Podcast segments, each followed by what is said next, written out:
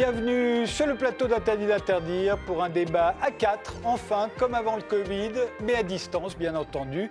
Un débat sur la cancel culture. Alors, la culture de l'effacement en français.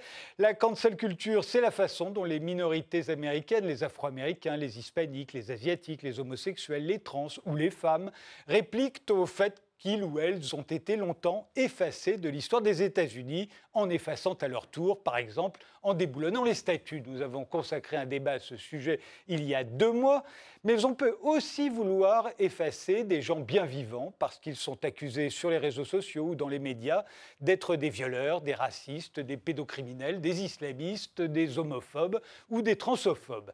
C'est arrivé à Roman Polanski, à Gabriel Maznev, à la Ligue du LOL ou à Yacine Bellatar. Eux aussi doivent disparaître comme les statuts de Colbert ou du maréchal Bugeaud. Alors pour ou contre la cancel culture, pour en débattre, nous avons invité Marion Messina, qui est romancière. Vous êtes l'auteur de Faux départ au Dilettante. Vous avez signé la tribune collective de l'hebdomadaire Marianne contre la cancel culture, tout comme Isabelle Alonso, Thomas Guénolé, Jean-Michel Ribes ou Fabrice Epelboin. Pourquoi l'avez-vous signé en deux mots? Je l'ai signé parce qu'aujourd'hui, la culture de l'effacement, c'est une arme politique. C'est un moyen comme un autre de se débarrasser de ses adversaires. On leur colle une étiquette. Euh, sans avoir à prouver quoi que ce soit, pour pouvoir s'en débarrasser, pour pouvoir leur interdire de se défendre, pour que le doute reste toujours collé sur leur front et pour qu'ils euh, soient handicapés socialement à vie, véritablement à vie. C'est une arme politique avant d'être une arme de défense de qui que ce soit. Et c'est très dangereux.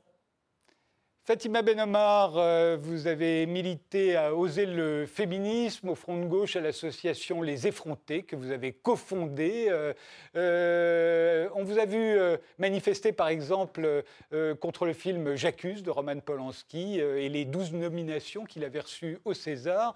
N'hésitez pas à encourager la, la cancel culture, vous, pourquoi? En fait, je n'encourage pas vraiment la cancel culture parce que j'ai l'impression que c'est un mot qui est assez euh, mal choisi. C'est-à-dire qu'il y a à la fois la question de la censure de contenus qui sont ou bien relèvent de la liberté d'opinion ou bien qui contreviennent à la loi, puisque le mot cancel culture est venu dans, dans le débat par M. Girard. Euh, concernant euh, Gabriel Matzneff. Or, Gabriel Matzneff sera jugé l'année prochaine sur le fait que sa, littérature euh, était, son œuvre était une propagande, une apologie de la pédocriminalité.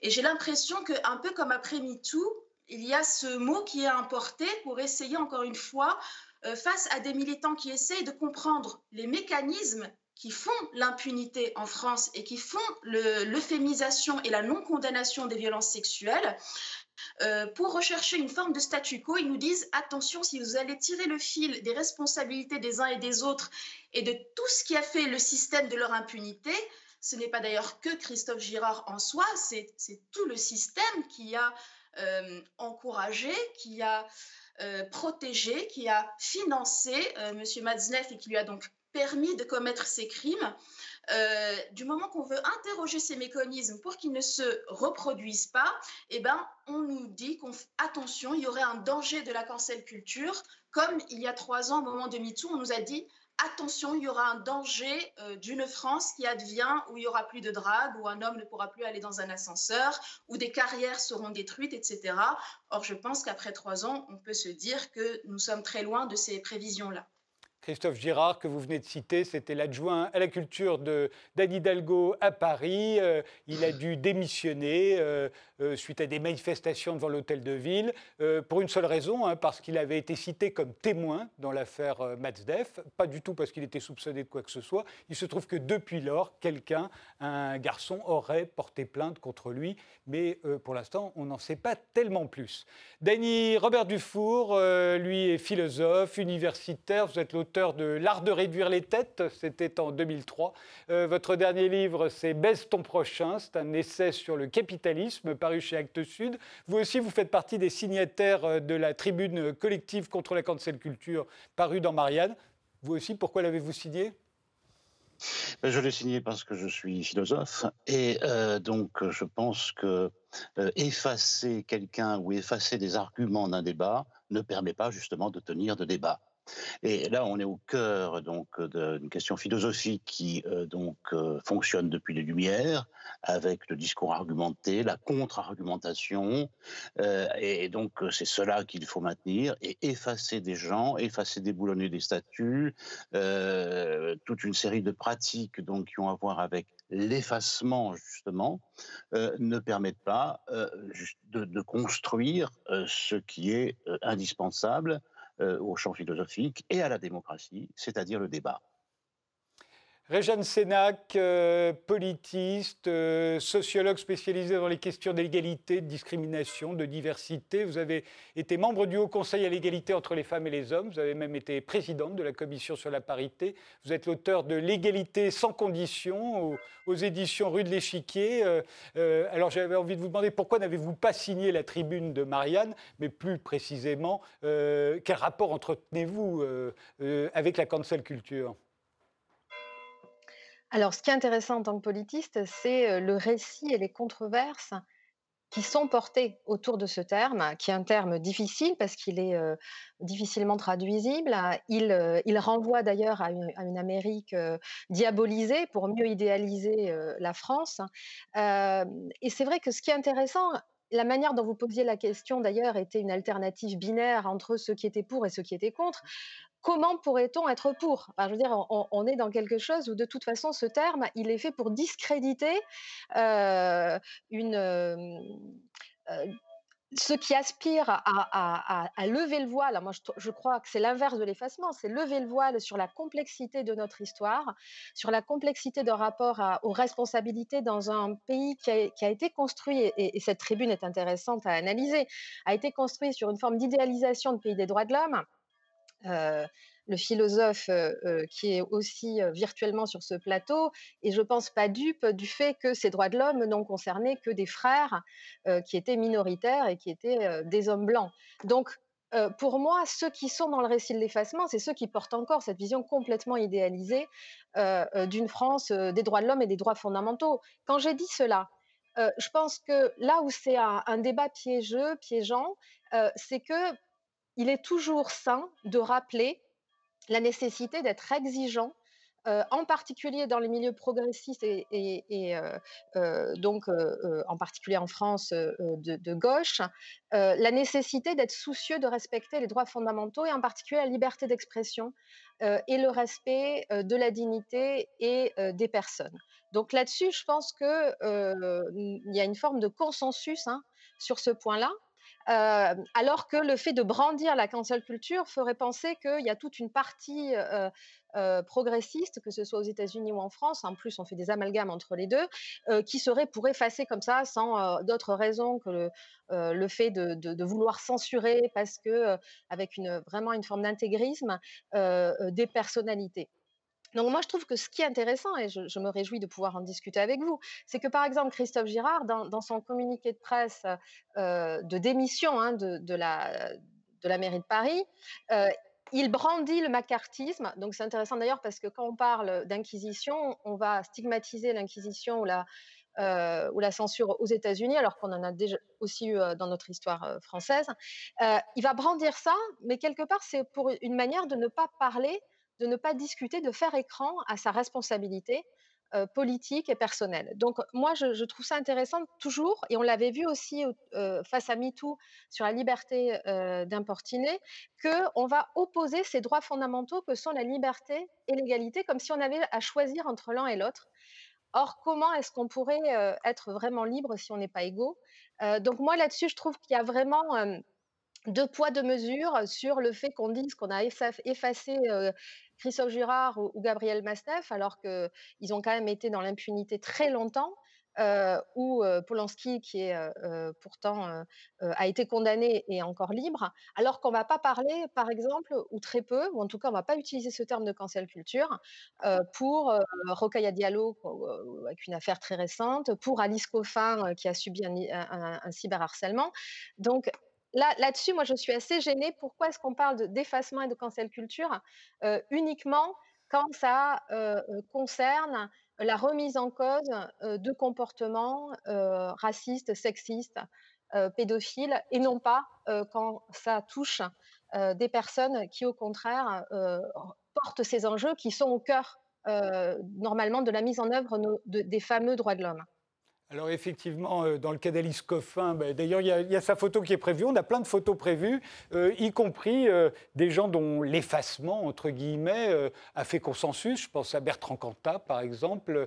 il a été effacé, il a eu beau purger sa peine quand il a voulu remonter sur scène ou quand un magazine l'a mis en couverture. On a dit ça n'est pas possible. Et il y avait un large consensus pour le dire. On pourrait citer évidemment Dieudonné et, et beaucoup d'autres. il y a eu des tentatives aussi d'effacement qui n'ont pas forcément On peut penser à Yann Moix, à Éric Zemmour, qui, en dépit du fait qu'il a été condamné, que de nombreuses personnes ont dit qu'il ne méritait plus de travailler, ben, il a quand même deux émissions de télévision. Donc on voit bien qu'il y a des tentatives d'effacement euh, de toutes sortes. Euh, euh, ça ne date pas d'hier. et j'imagine, Marion Messina, ça vous choque à chaque fois où finalement, on veut bien effacer ses propres adversaires, mais on n'a pas envie d'effacer ceux qui éventuellement pourraient nous être plus sympathiques. Ben, euh, Réjeanne, euh, je suis désolée, j'ai déjà oublié son nom de famille. Réjeanne euh, parler d'égalité pour que nous puissions être libres. Voilà, je, lui demande de bien, de bien m'excuser. donc, elle évoquait le fait que nous puissions être tous égaux face à la possibilité d'effacement pour être libres. Dans ce cas, pourquoi y a-t-il toujours effectivement une, euh, une condamnation à deux vitesses? Pourquoi condamne-t-on les propos sexistes euh, euh, d'un vieux mâle blanc parce que c'est dans l'air du temps? Et pourquoi autorise-t-on absolument les propos sexistes d'un Booba, d'APNL, sous prétexte que ce serait pop culture ou parce que ça appartiendrait à une ère, on va dire, culturelle différente de celle des beaux quartiers? C'est très compliqué en fait euh, de pouvoir euh, effacer de manière uniforme. J'ai beaucoup de mal à ne pas voir euh, une revanche politique dans un certain nombre de cas. la tribune que nous avons signée à Marianne, elle est sur l'initiative d'un homme qui s'appelle Thomas Guénolé, qui a été évincé de la France insoumise sur accusation de harcèlement sexuel. Euh, on l'a convoqué à la France insoumise euh, un samedi en lui disant qu'il y avait des accusations de harcèlement contre lui. Il ne sait même pas qui a porté plainte contre lui. Il ne sait pas ce qui lui a été reproché. Il a une étiquette de, harceleur sexuel sur le front. Ceux qui connaissent la France insoumise savent qu'il y a encore en poste aujourd'hui des gens qui sont vraiment des harceleurs sexuels et contre qui personne ne porte plainte, et je leur nom. Mais euh, il y a vraiment de quoi rester circonspect devant cette propension à jeter l'anathème sans droit de défense parce que euh, les médias généralement ne vérifient que très peu leurs sources avant de colporter les propos. Il y a très peu l'usage du conditionnel, les procédures des années et la mise au pilori en fait, elle est euh, éternelle. Et le danger en fait face à ça, c'est que des gens qui pourraient revenir sur leurs propos, qui pourraient faire amende honorable et qui pourraient peut-être passer à autre chose, sont tentés de continuer euh, dans les extrêmes. Je pense par exemple que quelqu'un comme Dieudonné en 2003 euh, qui fait son sketch de mauvais goût sur la colonisation d'Israël, n'est pas antisémite. Je pense qu'il est vraiment contre la colonisation d'Israël. Quand tout d'un coup, il se fait jeter de partout, quand euh, euh, toutes ses connaissances, tous ses anciens associés se mettent à lui cracher à la figure, au bout de quelques années, on voit que ça devient un antisémite notard. Si vous écrivez des choses en marchant sur des œufs et qu'on vous traite d'extrémiste, la tentation, c'est de vraiment de le devenir. Et en réalité, on va vers une bipolarisation qu'on pourrait largement éviter. Donc je pense que euh, la culture de l'effacement, elle a aussi cet effet pervers de euh, dire aux gens, ben maintenant qu'on vous a collé une étiquette, il va falloir euh, l'assumer et vivre avec. Et donc on force des gens à jouer un personnage ou à adopter une posture qu'on leur a assignée. Fatima Benomar, on a l'impression que d'un côté, certains disent vous avez assisté sur la notion d'impunité. Il y aurait des gens qui auraient bénéficié de l'impunité. Euh, s'ils ont bénéficié de l'impunité, c'est qu'il n'y avait pas de plainte, hein, tout simplement. Euh, en tout cas en France, je pense à Roman Polanski. Euh, il n'y a pas de plainte, donc il n'y avait pas de raison qu'il ne soit pas dans l'impunité. Il, avait des problèmes aux États-Unis, pas en France. Ou Gabriel Matzneff, évidemment. Mais on ne va pas faire un débat ni sur l'un ni sur l'autre. Hein. Mais vous parlez d'impunité, mais visiblement, en face aussi, on dit qu'il y a une impunité de la, pour ceux qui accusent, au fond, qui accusent, qui demandent qu'on les, qu'on les, qu'on les fasse disparaître, qu'ils perdent leur travail, qu'il n'ait plus de prix, qu'il n'ait plus de récompense, qu'il n'ait plus rien. Euh, mais là aussi, il y a une impunité, puisqu'on se base parfois sur des oui-dire, des ragots, des candidats. Il n'y a pas, au fond, il n'y a pas ce qui nous semble toujours le plus important, une vraie preuve déposée au commissariat. Hum. Je, pense qu'il y a deux choses. C'est pas pour rien qu'on a parlé d'Omerta après MeToo, c'est-à-dire que euh, l'affaire, il y a eu une éruption de la parole après l'affaire Weinstein qui avait cette euh, symptomatique, c'est qu'effectivement, personne n'avait porté plainte et à la fois, c'était un secret de polichinelle, c'est-à-dire que tout le monde savait et beaucoup de gens ont témoigné a posteriori euh, de la déchéance, on va dire, de M. Weinstein, que oui, tout le monde savait quel était son comportement et ses sollicitudes envers les femmes. C'est-à-dire qu'il y avait une omerta à la base, ou bien parce que ces hommes étaient trop puissants pour qu'on puisse même tenter de porter plainte. Pour beaucoup d'autres femmes, euh, si, elles parlaient elles portaient plainte. Et le problème qui est reconnu, je pense maintenant au plus haut niveau de l'État, c'est les classements sans suite. C'est-à-dire qu'on est dans un pays où, même quand on va porter plainte, il y a 10% euh, de chances que le violeur soit condamné, c'est-à-dire que moi, euh, ce que j'ai fait le plus dans mon association, c'était de l'accompagnement des victimes dans les commissariats et les gendarmeries. Et je peux vous assurer que la première chose que je leur dis aux victimes, c'est ça va être classé sans suite, il faut voir comment on va penser l'après.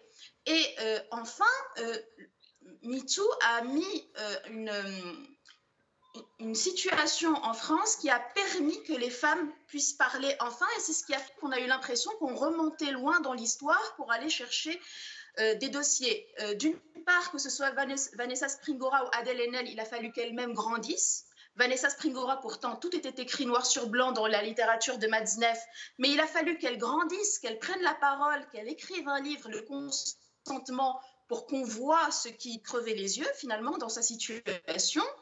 Euh, Adèle Haenel, il paraît que toutes les personnes, selon les, enquêtes de Mediapart, étaient au courant de ce qui se passait pendant le tournage et ont témoigné en sa faveur, mais il a fallu que les années passent et qu'elle grandisse et qu'elle prenne la parole pour que cette réalité soit reconnue. Et puis, euh, il y a eu le, fait qu'il y a quelques années, c'était un sacerdoce d'en parler. Souvenons-nous de l'affaire Tristan Bannon, qui prend la parole sur le viol dont elle accuse euh, la tentative de viol dont elle accuse euh, Dominique Strauss-Kahn et qui est euh, jetée en pâture dans le traitement médiatique et dans l'opinion. Aujourd'hui, les femmes parlent, elles, même quand il y a une énorme inégalité de position, je prends l'exemple symptomatique des, masseuses et de Patrick Bruel, il y a une masseuse qui a levé la voix, qui, n'a pas voulu se taire et qui a dit, voilà, Monsieur Patrick Bruel m'a demandé de, de, faire de ne pas faire seulement un massage, mais d'avoir des pratiques sexuelles avec lui. Et il m'a mis la pression pour faire ça. Et là, il y a plusieurs autres femmes qui commencent à parler. Et il ne me semble pas qu'aujourd'hui, la, la carrière de, Patrick Bruel soit euh, en quoi que ce soit remis en cause.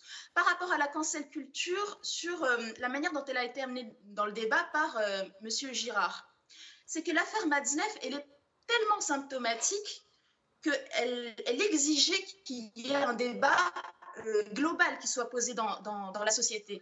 Elle est symptomatique à plusieurs égards parce qu'elle met tout un système qui a duré des décennies euh, face à ce qui n'était même pas un secret de polichinelle, à ce qui était quelque part dans le débat admis. On a revu les images euh, des, des, missions qui ont été faites et c'est pas pour rien que le que l'article du New York Times, parce que ça nous est venu des États-Unis, il a fallu qu'un article des New York Times commence à pointer du doigt les responsabilités des uns et des autres qui ont permis à Matzneff de commettre ces crimes euh, pendant des décennies sans être inquiété, euh, c'est pas pour rien que cet article s'appelait L'élite française sur le banc des accusés.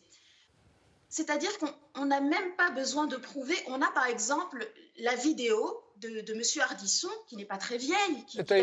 je, vous interromps parce qu'il euh, ne reste plus tellement de temps et je voudrais donner la parole. Et puis je ne voudrais pas qu'on fasse un débat sur, uniquement sur euh, euh, Gabriel Matzneff. On a bien compris votre point. Exemple, oui. Ce dernier exemple, on a une vidéo noir sur blanc avec l'audio qui date pas de si longtemps. Monsieur Hardisson dit à la vidéo ah là là, Matzneff ce soir, il rentre avec une gamine de 12 ans et demi et moi avec euh, Bec Bédé qui est à table, je dois rentrer avec une pute de 60 ans, vous voulez pas qu'on échange?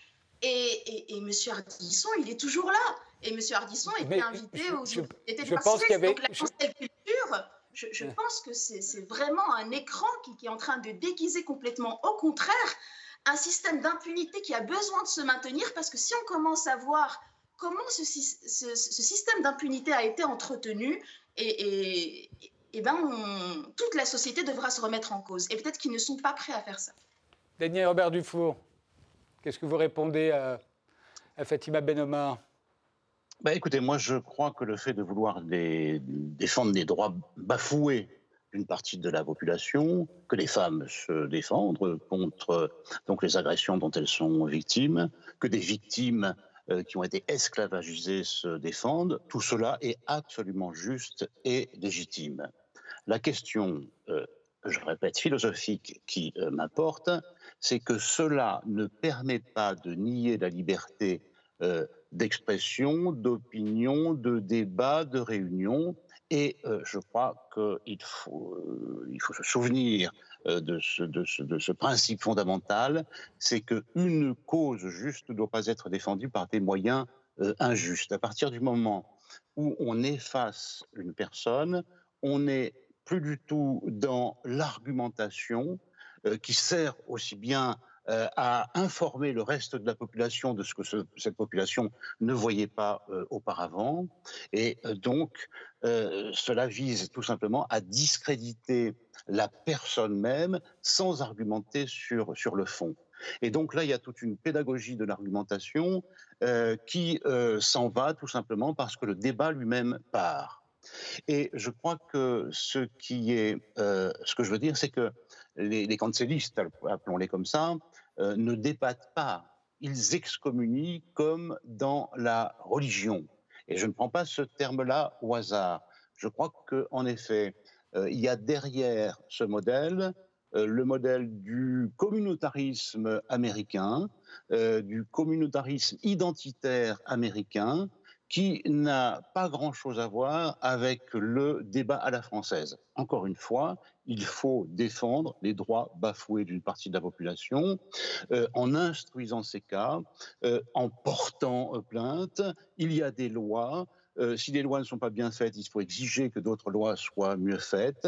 Il y a des opérations de justice à mener pour que ceci se passe donc dans l'argumentation euh, et pas du tout dans la pratique de, de l'effacement euh, qui donc annule, annule, cancel, c'est quand même l'effacement et l'annulation. Alors je dis ceci aussi parce que j'ai vu cette culture se répandre dans euh, certains départements euh, universitaires euh, qui se sont transformés en enclaves euh, très sectaires qui pratiquaient la mise à l'index d'intellectuels, euh, d'artistes, d'enseignants, tout simplement parce que ce qu'ils exprimaient n'était pas conforme à leur dogme. Alors là, il y a une façon, encore une fois, je crois, très américaine, de camper sur la vertu. Nous sommes vertueux, les cancellistes sont vertueux, et les autres ne sont pas vertueux. Pardon, les pardon autres de vous interrompre, Daniel Robert offensés. Dufour, Oui. mais on n'a pas eu besoin d'imiter les Américains. On a toujours fait la même chose. À l'université, il n'a jamais été très bien vu d'être de droite, encore moins d'extrême droite, euh, et parfois même d'être socialiste n'était pas très bien vu. L'université française a toujours, en tout cas pour ce qui est d'accueillir des intellectuels, a toujours été euh, euh, sectaire. Et ça, encore une fois, ça date pas d'hier, en mai 68, avant mai 68, du temps où les communistes étaient plus importants qu'aujourd'hui, l'excommunication se pratiquait déjà. Ça n'est pas récent.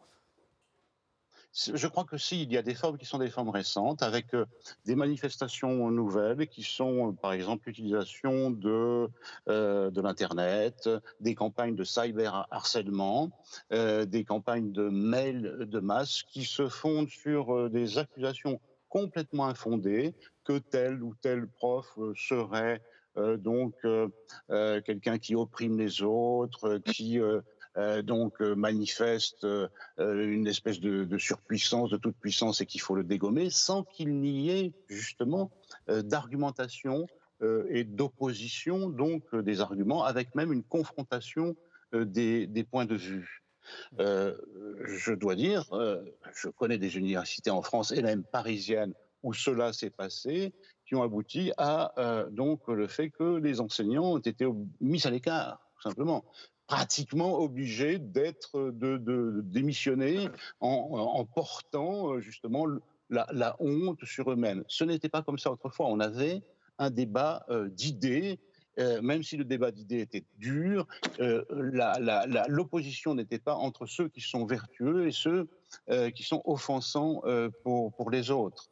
je dois dire que ça ne se passe pas qu'en France. Par exemple, récemment, dans une grande université étrangère, un de mes livres devait être publié. Il a été mis à l'index.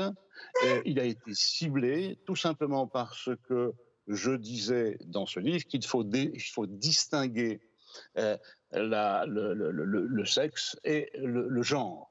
Bon, on peut changer de genre, euh, il n'y a aucun problème, mais on ne peut pas changer de sexe parce que dans un cas, on est dans une réalité qui est une réalité biologique et dans, dans un autre cas, on est dans une réalité culturelle. Or, euh, le, comité de lecture a rédigé toute une série de rapports contre ce livre parce qu'il n'était que sur la théorie du genre et donc je suis devenu un homophobe, un transphobe, etc., etc. C'est arrivé. Euh, carrément effacé. C'est arrivé à J.K. Rowling, l'auteur d'Harry Potter, qui avait dit une chose euh, sur les transsexuels et qui s'est retrouvé à son tour la cible euh, de la cancel culture. On fait une pause, on se retrouve juste après et je donnerai la parole à, à Réjeanne Sénac et à Marion Messina.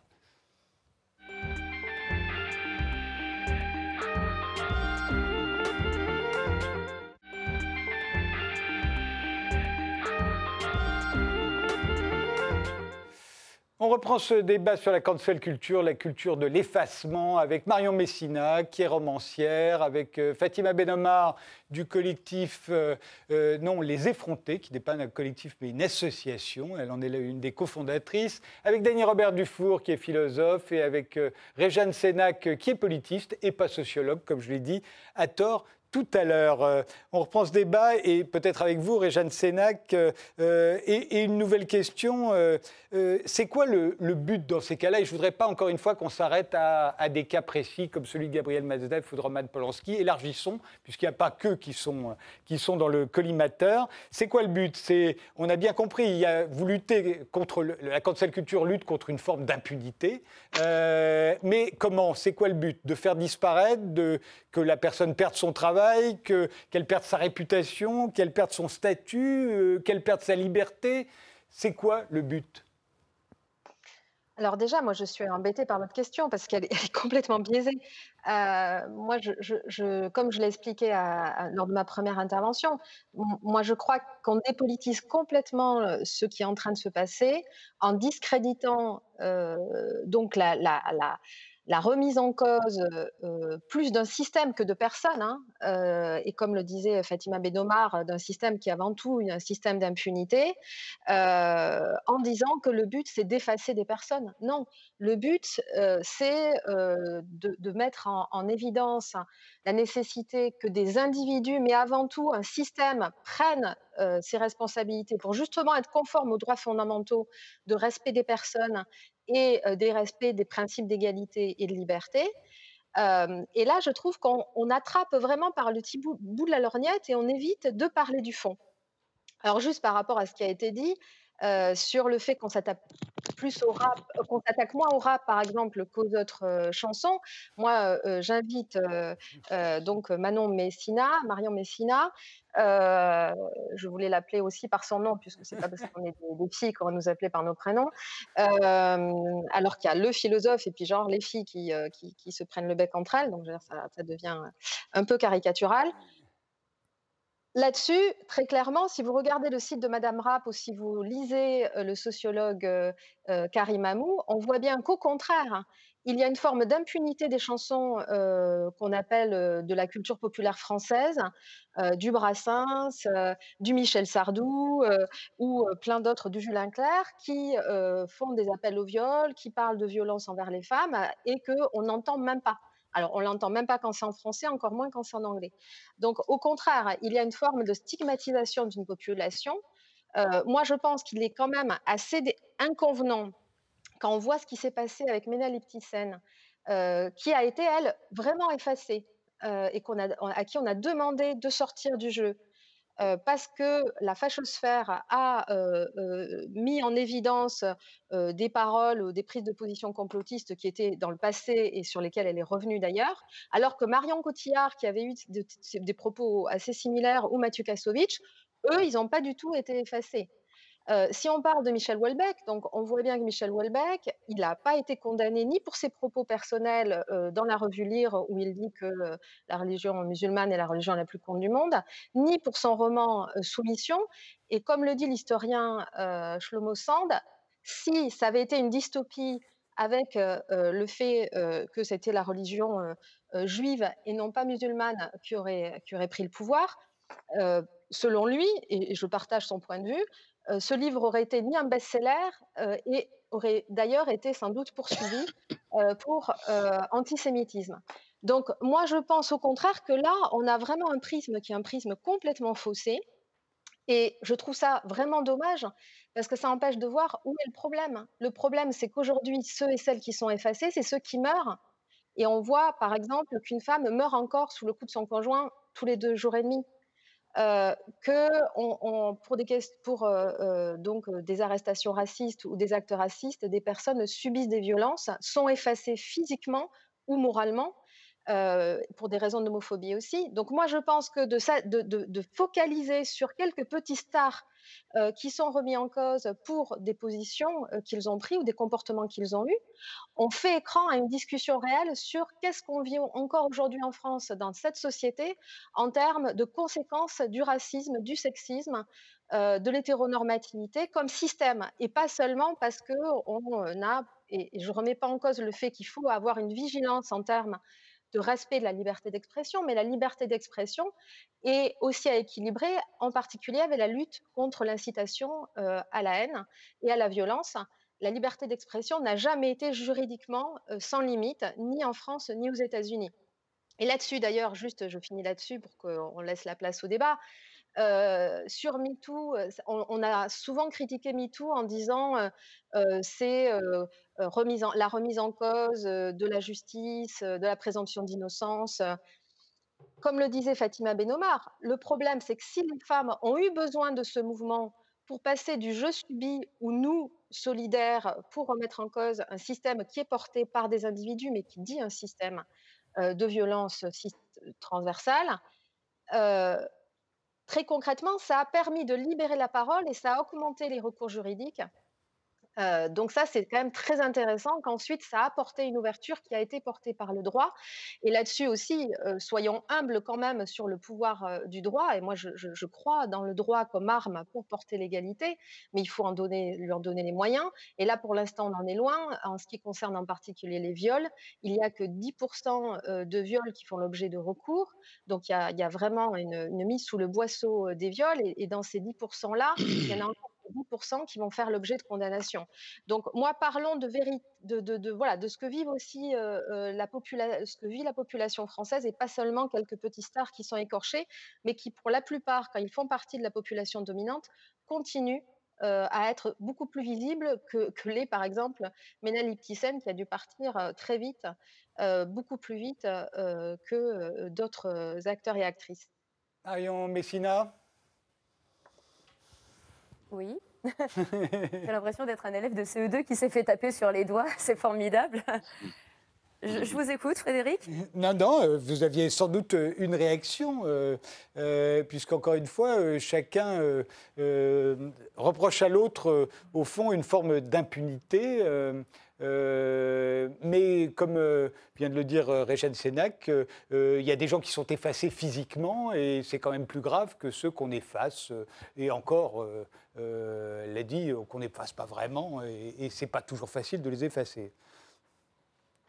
Au fond, vous seriez non, du côté. Il y a des gens qu'on efface véritablement, mais la, question de l'impunité est réelle. La question des viols qui ne débouchent sur aucun procès, c'est un vrai problème je ne pense pas euh, qu'effacer un témoin dans une affaire de viol euh, vieille de 40 ans va résoudre le problème. En fait, je pense que nous ne sommes pas d'accord sur l'impact dans la sphère concrète et dans la sphère juridique que peut avoir la pratique de l'effacement.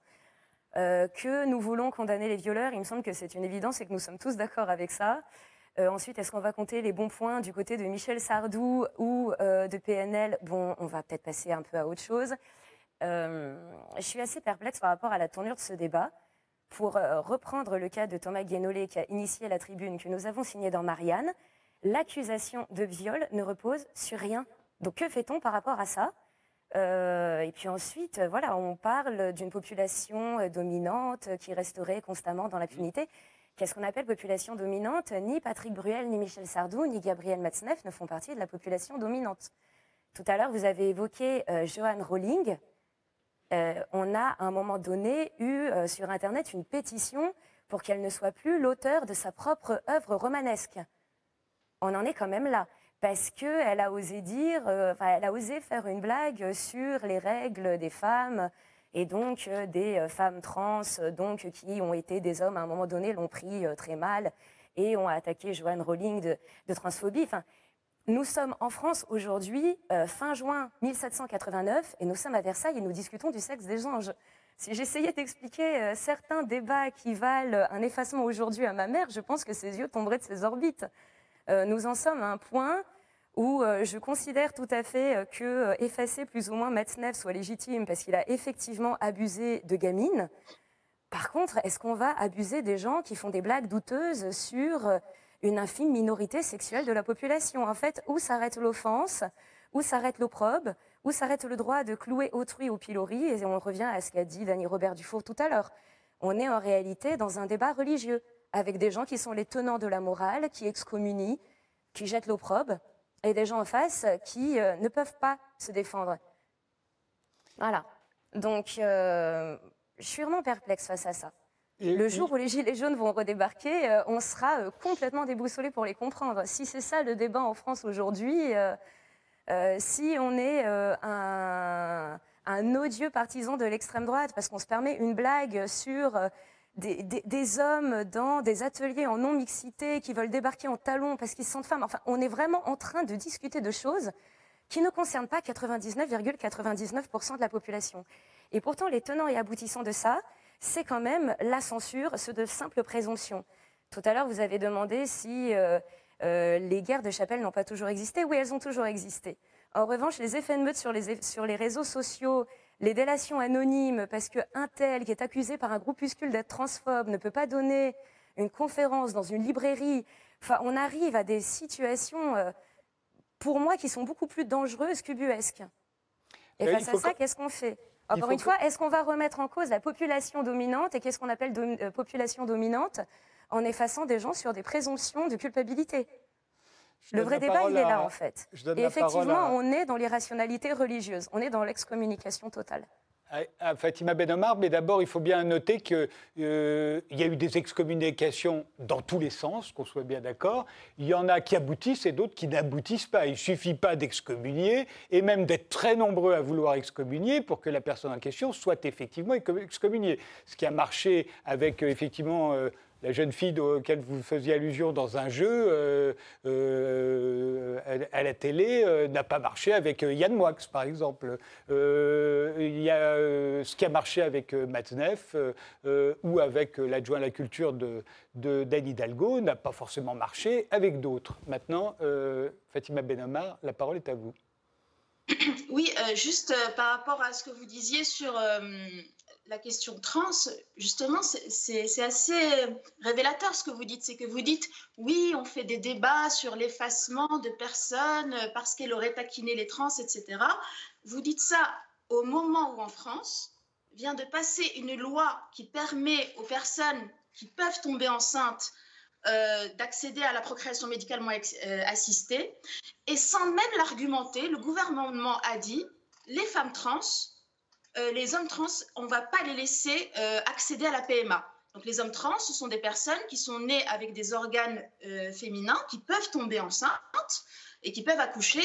Et on, a effacé leur cas, on a dit, non, écoutez, on n'est pas prêt. On, va dire que les, femmes cis, comme vous et moi, peuvent tomber enceintes. Voilà, on va leur ouvrir la PMA. Et les autres, pour aucune raison biologique, puisqu'ils ont, un utérus, etc., on ne va pas leur ouvrir ce droit. Donc oui, il y a des mobilisations de personnes qui sont effacé sans aucune justice ni respect pour leur égalité. Quand vous dites que Matzneff euh, ne faisait pas partie de la société dominante, effectivement, il a une position très particulière. Il a pu tenir par le fait d'avoir été bordé, c'est-à-dire qu'il y a eu tout un système de solidarité financière, morale, de gentillesse, du fait que l'adjoint au maire, le, frais de la mairie, l'honorer, l'inviter à venir aux frais de la mairie manger, qu'il y a eu des cérémonies, des récompenses. C'est ce cortège de responsabilités euh, qui lui a donné cette position qu'en fait il était honorable, qu'il ne faisait a priori rien de mal. Et, ce n'est évidemment pas anodin qu'il avait dédié un livre, La prunelle de mes yeux, euh, un livre qui était dédié à la question de Vanessa Springora. C'est comment il arrivait, euh, par l'aide de la mairie, etc., à pouvoir euh, coucher avec elle dans des hôtels, etc. Et le livre est dédié à, à, Girard, qui s'excuse en disant Mais je l'avais que partiellement lu. Or, tout est dans la quatrième de couverture. La quatrième de couverture, c'est Je suis un homme de 50 et quelques, ma copine a 14 ans et nous devons fuir, euh, voilà, grâce à l'aide de certaines personnes. Donc, l'idée n'est pas d'aller chercher Noise particulièrement à M. Girard, c'est de comprendre ce système qui a permis l'impunité. La dernière chose, puisqu'on on parlait de la question des noms de rue, de la décolonisation de, l'espace public, des statuts, etc. Justement, on a empêché ce débat populaire à avoir lieu. L'espace public, c'est un espace politique par excellence, et ce qu'on y met, ce qu'on y honore ou pas, est une question éminemment politique. Et le débat, alors qu'il a eu lieu dans d'autres villes, n'a même pas pu avoir lieu en France, où on a mis ça de côté et euh, on ne s'est même pas posé la question pourquoi des non-druides, etc., euh, mettaient à l'honneur des esclavagistes, des massacreurs, des idéologues racistes.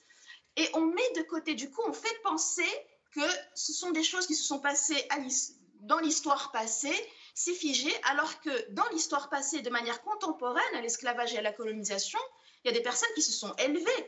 Il y a Gallieni, Federbe, Bugeaud qui y participaient, qui le théorisaient absolument la supériorité d'une race sur l'autre, etc. Et il y a Lewis Michel, Paul Vigné d'Octon, qui ont droit à tellement peu d'honneur et de mémoire, qui se sont rebellés contre ça. Et encore une fois, euh, on dit que la cancel culture veut effacer des débats ou des parties de l'histoire. Au contraire, ce que nous voulons, c'est compléter l'histoire et c'est mettre en lumière. Moi, j'habite dans le 11e arrondissement, pas loin de l'avenue Fédère. J'ai jamais su ce que c'était, qui c'était, et pourtant son nom était là. Donc, le fait de l'honorer, de les montrer dans des positions honorifiques, euh, n'enseigne rien de l'histoire aux gens. Alors, ceux qui accusent les personnes qui, veulent remettre en cause et qui mettent en débat le fait qu'on honore euh, ces personnes, pour le coup, font en sorte que des personnes comme moi ont compris été le rôle. Pour euh, en finir euh, avec euh, le débat autour de. Bien pour ça il y a des, petits problèmes de transmission. Fatima Benomar, vous dites comment ça a pu exister, etc. Il se trouve qu'en France, au contraire de ce que la plupart des gens croient, il n'y a pas de minorité et de majorité sexuelle. Voilà, donc c'est ce qu'on découvrira probablement quand on aura mis Gabriel Mazdaf devant un tribunal. il n'y a pas de loi qui interdise euh, à une jeune fille de 14 ans ou plutôt à un homme de 50 ans de coucher avec une jeune fille de 14 ans. Ça n'est pas comme ça que ça, ça s'appelle une voilà. Non, non, c'était Mais arrêtons avec, le, arrêtons avec Gabriel Batzneff, il n'est pas là. Euh, Dany Robert Dufour, on vous a peu entendu. Écoutez, moi je crains que si ce mm, type de culture se généralise, la cancel culture se généralise, avec euh, donc des gens, qui, des groupes, des communautés qui campent sur euh, leurs vertus et qui euh, donc veulent faire reconnaître leurs vertus et stigmatisent donc les autres, nous allons aboutir à une sorte de ghettoisation de la cité avec des groupes opposés qui campent donc sur leur vertu supposée, avec donc toute cette dimension religieuse d'excommunication, de mise à l'index, et qui ne rêveront plus que d'annuler euh, les autres. Là, je crois que véritablement, euh, au plan politique, ça pose un, sérieux problème, parce qu'on sort alors d'une dimension républicaine qui a été, bon, je, suis absolument d'accord pour dire que la promesse républicaine de liberté, d'égalité et de fraternité euh, n'a pas été accompli et encore loin d'être accompli pour toute la population. Mais cela ne justifie pas du tout le fait de remplacer ce républicanisme américain, qui n'est pas du tout un universalisme, qui est au contraire une, pluralité, une pluralité de points de vue, la pluralité des points de vue, par un communautarisme américain qui campe donc sur des, des dimensions euh, euh, identitaires avec donc euh, ces différents groupes qui ne rêvent plus dans cette cité euh, ghettoisée que d'annuler euh, les autres. Là, on a une véritable question politique qui se pose derrière tous ces débats. Et bon, c'est ça, moi, qui bon, m'intéresse euh, beaucoup. Ce n'est pas simplement donc de prendre toute une série d'exemples comme ça. C'est, je crois qu'il y a véritablement une réflexion à avoir sur la forme euh, qui est la forme républicaine ou la forme communautariste dans laquelle on, peut vivre. Alors, euh, si euh, la promesse républicaine est loin d'être accomplie, il faut la pousser, il faut qu'elle aille beaucoup plus loin, il faut pouvoir faire inscrire dans la loi ce que la loi n'inscrivait pas, il faut effectivement révéler des situations qui ont été masquées, qui ont été voilées pendant longtemps, des situations d'oppression, mais c'est à l'intérieur même euh, du droit et de la loi républicaine qu'il faut pousser. C'est pas du tout justement dans euh, la construction euh, de groupes ghettoisés qui s'en prennent les uns aux autres et qui veulent, ne rêvent plus que s'annuler les, les, uns, les, uns les autres. Pour terminer ce que je veux dire, quand je réfléchissais un peu au débat, donc il m'est revenu un petit livre du philosophe donc Schopenhauer qui euh, exporte dans un petit livre très intelligent qui s'appelle L'art d'avoir toujours raison, une trentaine de stratagèmes et il place en dernier ce qu'il appelle l'ultime stratagème, c'est-à-dire le dernier recours. Je vous cite juste une ligne. Si on s'aperçoit que l'adversaire, on ne peut pas gagner contre lui, il faut alors tenir des propos désobligeants, blessants, grossiers. C'est un remplacement des facultés de l'esprit par celles du corps ou de l'animalité. Je crois que le risque qu'il y a derrière tout ça, c'est de substituer le rapport euh, de force au rapport de sens. Et en tant que philosophe, moi, je tiens absolument au rapport de, sens qui n'est pas compatible avec la culture de, de l'effacement. Jeanne Sénac? Alors là-dessus, on est d'accord. Moi, je crois que l'enjeu, il est vraiment d'avoir une controverse hein, qui n'ait pas peur hein, d'avoir un rapport à la République qui soit un rapport critique. Euh, mmh et dans cette logique-là, pour moi, je ne parlerai pas d'effacement, je parlerai, et, d'ailleurs, euh, euh, donc l'interlocuteur précédent vient de le dire, de mise en visibilité euh, de toutes les contradictions, les apories au sein de l'énonciation du commun. Étienne Balibar parle bien de, ça en particulier.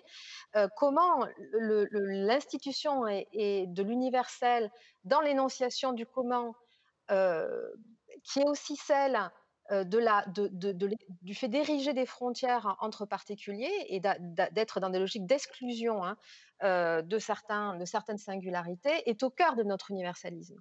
Donc moi, je crois qu'aujourd'hui, on est en train, à travers ces débats qui sont euh, assez à l'écume des choses, si on en reste sur la cancel culture, où on va se battre sur des enjeux de nom, de personnes. et je trouve ça fort dommage. Mmh. Et je trouve d'ailleurs que le recours à la fois à la morale et à la religion montre bien que le discrédit et le renvoi à la vertu, il est plutôt du côté de ceux qui condamnent la cancel culture comme un récit où ça serait vraiment des censeurs qui porteraient la cancel culture, je vois que ça fait rire, c'est une bonne chose.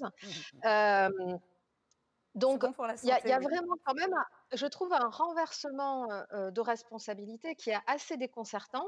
Moi, j'espère qu'on va un peu monter le débat, hein, qu'on va arrêter de parler droits de l'homme comme si c'était quelque chose d'éthéré dont on pouvait être fier, alors qu'on sait très bien qu'il a fallu attendre le, 20, e siècle pour les femmes et le droit de vote, et qu'on est que la France était un pays d'empire colonial, et qu'on en a encore aujourd'hui les traces euh, et les effets retours. Donc, je crois qu'il faut voir la réalité en face. Et la réalité, elle n'est pas binaire, elle est complexe, mais elle n'est pas aussi dans une grande France qui devrait conserver ses statuts comme quelque chose de complètement rigide.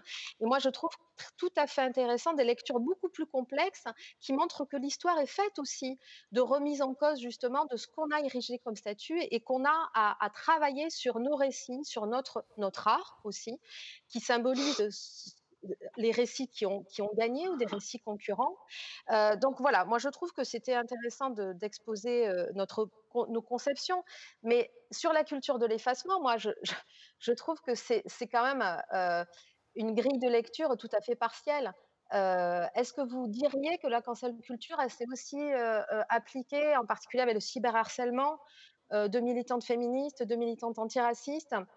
Alice Coffin, qui a dû quand même, qui a dû être protégée physiquement suite à l'affaire de Christophe Girard. On voit avec Rokhaya Diallo, on peut citer énormément d'autres actrices et acteurs qui remettent en cause ces inégalités dont l'universalisme a été aussi le terreau, un universalisme qui n'était pas un universalisme du commun.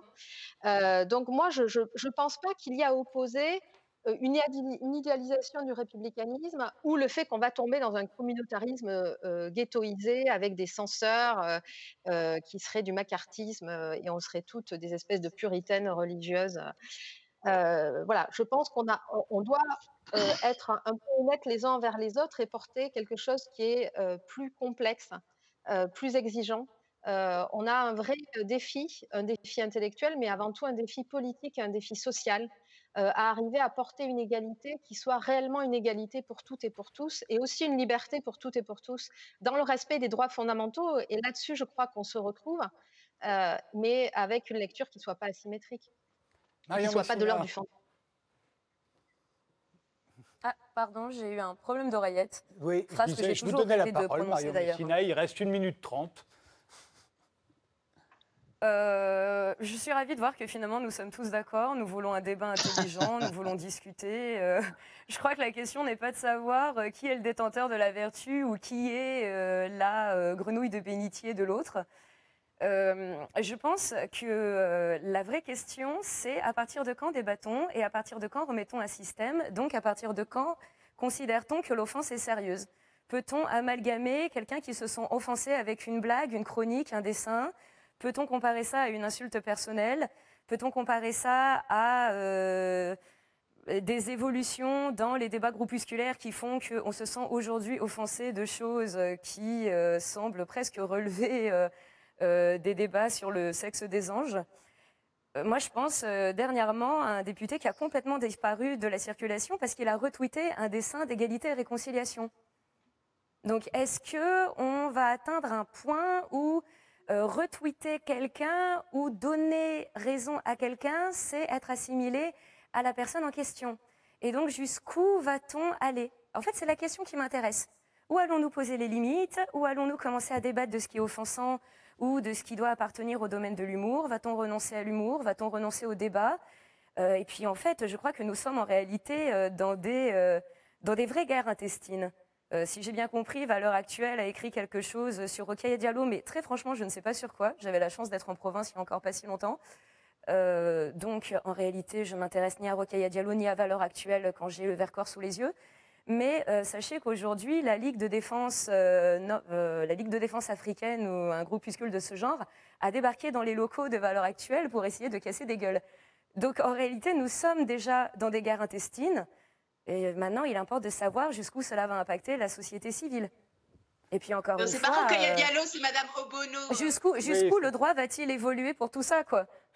Je n'ai pas entendu, pardon. C'est la fin de cette émission, mais effectivement, Fatima Ben Omar euh, a raison. C'est la, députée Obono qui a été, euh, qui a été euh, mise en cause, enfin en tout cas décidée dans Valeurs Actuelles et qui a valu euh, l'anecdote que vous racontez. Je vous remercie tous les quatre d'avoir participé ah, à ce débat. Euh, et il est probablement pas fini. Euh, merci de nous avoir suivis. Rendez-vous au prochain numéro. On est très en retard.